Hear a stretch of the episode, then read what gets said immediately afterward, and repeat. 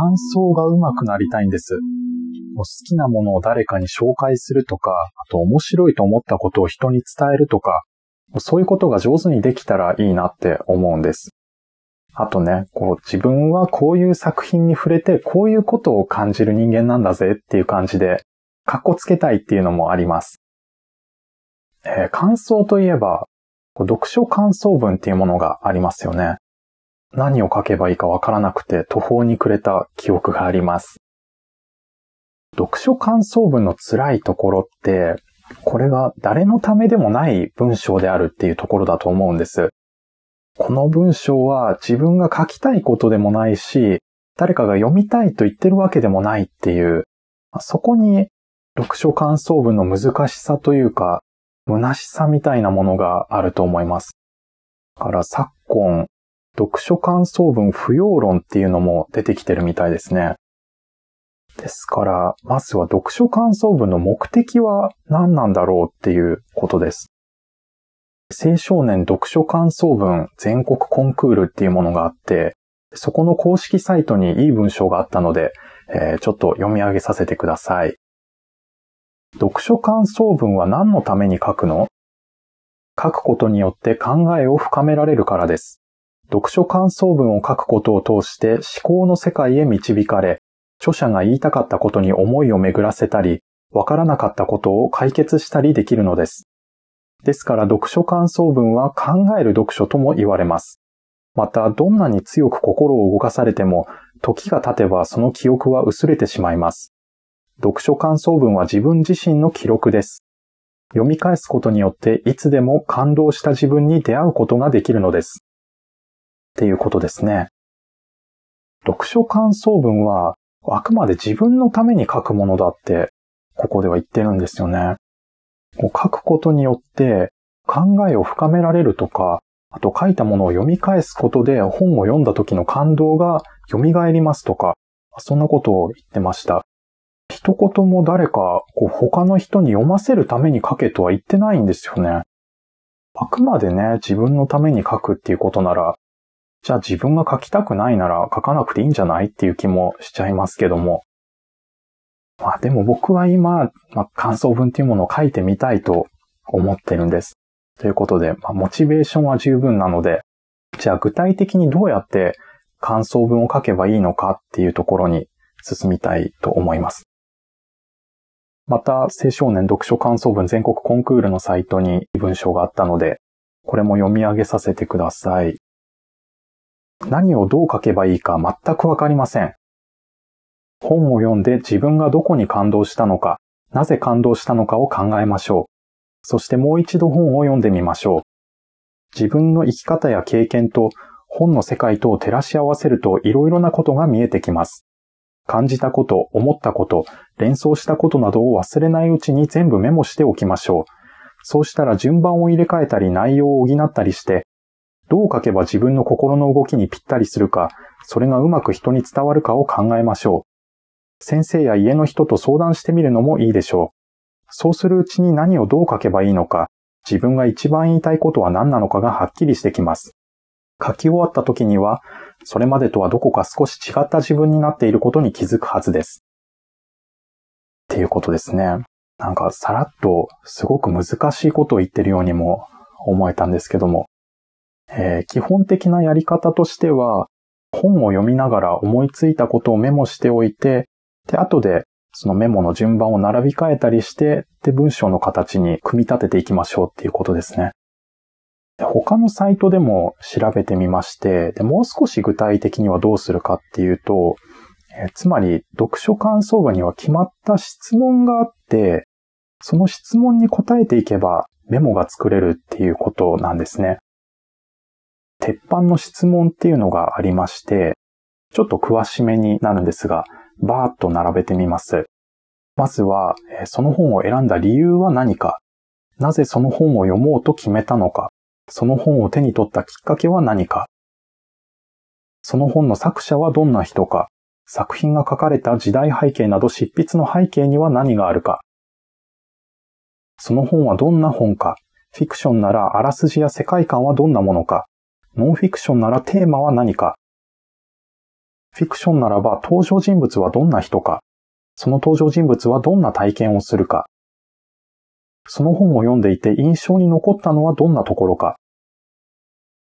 自分はその本に書かれているのと似たような経験をしたことがあるか、フィクションならば自分が本の登場人物と同じ立場だったらどう感じるか、その本から学んだことは何か、その本を読んで出てきた自分の意見や疑問はあるか、その本を読む前と後で自分はどう変わったか、この本を読んだ後にどういう気持ちになったか、この本はどんな人に読んでほしいか、っていったところですかね。えー、まとめると5個くらいになると思います。本との出会いについて、本の作者について、本の内容について、本と自分の関わりについて、本を読んで感じたこと、といったところだと思います。この質問に答える感覚っていうのを応用すれば、きっと本だけじゃなくてもっといろんなものについて感想文を書くことができるようになるのかなと思います。でもですね、こうやって読書感想文の書き方っていうのを調べて出てくる情報は、メモをどうやって作るかっていう部分でしかないんですよね。文章の素材の集め方ということです。だからその素材、質問の答えっていうのを並べるだけで、一応読書感想文の体裁は整うとは思うんですけど、でも問題は、その集めた素材をどう結びつけて一つの文章にしていくかっていうところだと思うんです。その結びつけ方っていうか、センスみたいなものは、これは多分誰にもノウハウにできないんですよね。だから結局は他の人が書いた文章を、まあ、できるだけたくさん読んで、それっぽい感じっていうのを得得するしかないっていうか、そんな気がします。えー、ちなみにというか、村上春樹さんも読書感想文について語っておられまして、これは村上さんのところっていう人生相談的な読者と村上さんがやりとりをする本で出てきたアンサーなんですが、えー、引用させてください。秘伝読書感想文克服法。よくぞ聞いてくれました。僕は昔から読書感想文を書くのが得意でした。読書感想文を書くコツは途中でほとんど関係ない話、でもどこかでちょっと本の内容とつながっている話を入れることです。それについてあれこれ好きなことを書く。そして最初と最後で本についてちょろちょろっと具体的に触れる。そうするとなかなか面白い感想文がスラスラ書けます。やってみてください。っていうことですね。いやー、スラスラ書けるものかなーって思うんですが、それでスラスラ書けるのはセンスがあるからじゃないですかねとかね、思っちゃうんですけども。村上春樹さんは学校っていうものがあんまり好きじゃなかったって確か、まあ、エッセイにそういうことが書いておられたと思うんですが、まあだから課題なんかはもう文字数を稼いでサクッと終わらせてしまおうっていうことで開発された読書感想文克服法なのかもしれないですね。一見関係ないようなことを書いて、で、最後にちょろっと本の内容にも触れるっていう。もうなんかあんまり、これって、その本への愛情みたいなものは感じられないですね。まあ、とにかく課題をやっつけりゃいいんだっていう感じが出てる気がします。本というものに対して愛情がなかったんじゃなくて、学校の課題というものに対して、まあ、愛情を感じるほどでもなかったんだろうなとは思いますけども。読書感想文って聞いて、ちょっと嫌な感じがするのは、なんだかこう、取ってつけたような匂いがするっていうか、まあ本当にそう思ってるっていうような書き方をせざるを得ないっていうか、なんか全体的にちょっと息苦しい感じがしちゃうんですよね。文字数が決められているっていうのもちょっと苦しかったですし、その文字数を稼ぐために、なんか思ってもいないことをひねり出して書くとしたら、それもやっぱりしんどいですし、本とか映画の感想文だったら、まあできればそれを読んだ人が自分もこの本とか映画に触れてみようかなって思ってくれるような、そういうものを書いてみたいですね。まあ、あるいはね、どうせこんな感想文なんか書いたって、誰もそんな作品に触れてくれたりしないんだ。みんなそんな暇じゃねえんだって終わりきって、その文章そのものを面白く読めるようにすることを目指すっていうのもありな気がします。あとはね、感想文を書くことによって、本なり映画なりがより自分の身につく気がするっていう、そういう良さもありますよね。アウトプットするといろんなことが身につきやすいって言いますけども、書いてるうちに自分の文章に触発されて、こう新しい考え方とか、なんか感じ方が生まれるっていうこともあるんですよね。書いてるうちにマジックが生まれるっていうか。だから青少年読書感想文コンクールのサイトにも、読書感想文は考える読書とも言われますって書いてありましたけど、なんか書くことで初めて生まれてくるっていう何かがあるらしくて、そういうのにもちょっと憧れを感じるんです。感想文とか紹介文を書く上で悩ましいネタバレっていうものについても考えたのでお話しします。ネタバレはどこまで許されるのかっていうことですね。ネタバレによって何が起きたら最悪なのかっていうと、それはその作品にまだ触れてない人が、その作品を楽しめなくなってしまうっていうのが最悪なんだろうなと思います。物語だったら、あんまりお話の核心部分をばらしたらちょっと良くないから、その見極めの難易度が高い気がするんですが、でも評論系の本だったら、著者はその本の内容を伝えたくてその本を書いたわけだから、ある程度重要な部分を明らかにしてもいいんじゃないかなっていう気もします。大事なのはその結論に至る過程のはずですから、じゃあ気になる人はこの本を読んでみてねっていうスタイルで、思い切って中身を紹介してもいいのかなとも思います。あとは、その作品が古いか新しいかによっても変わってきそうですね。新しい作品だったら、やっぱりその内容にできるだけ触れない方がいいのかなって思います。でも逆に古典作品とかだったら、こうネタバレを起こる人はそんなにいない気がします。だから安全策としては、まあ、新しい作品にはできるだけ触れないことっていうのがひとまずの結論になるかなと思います。うん。ネタバレは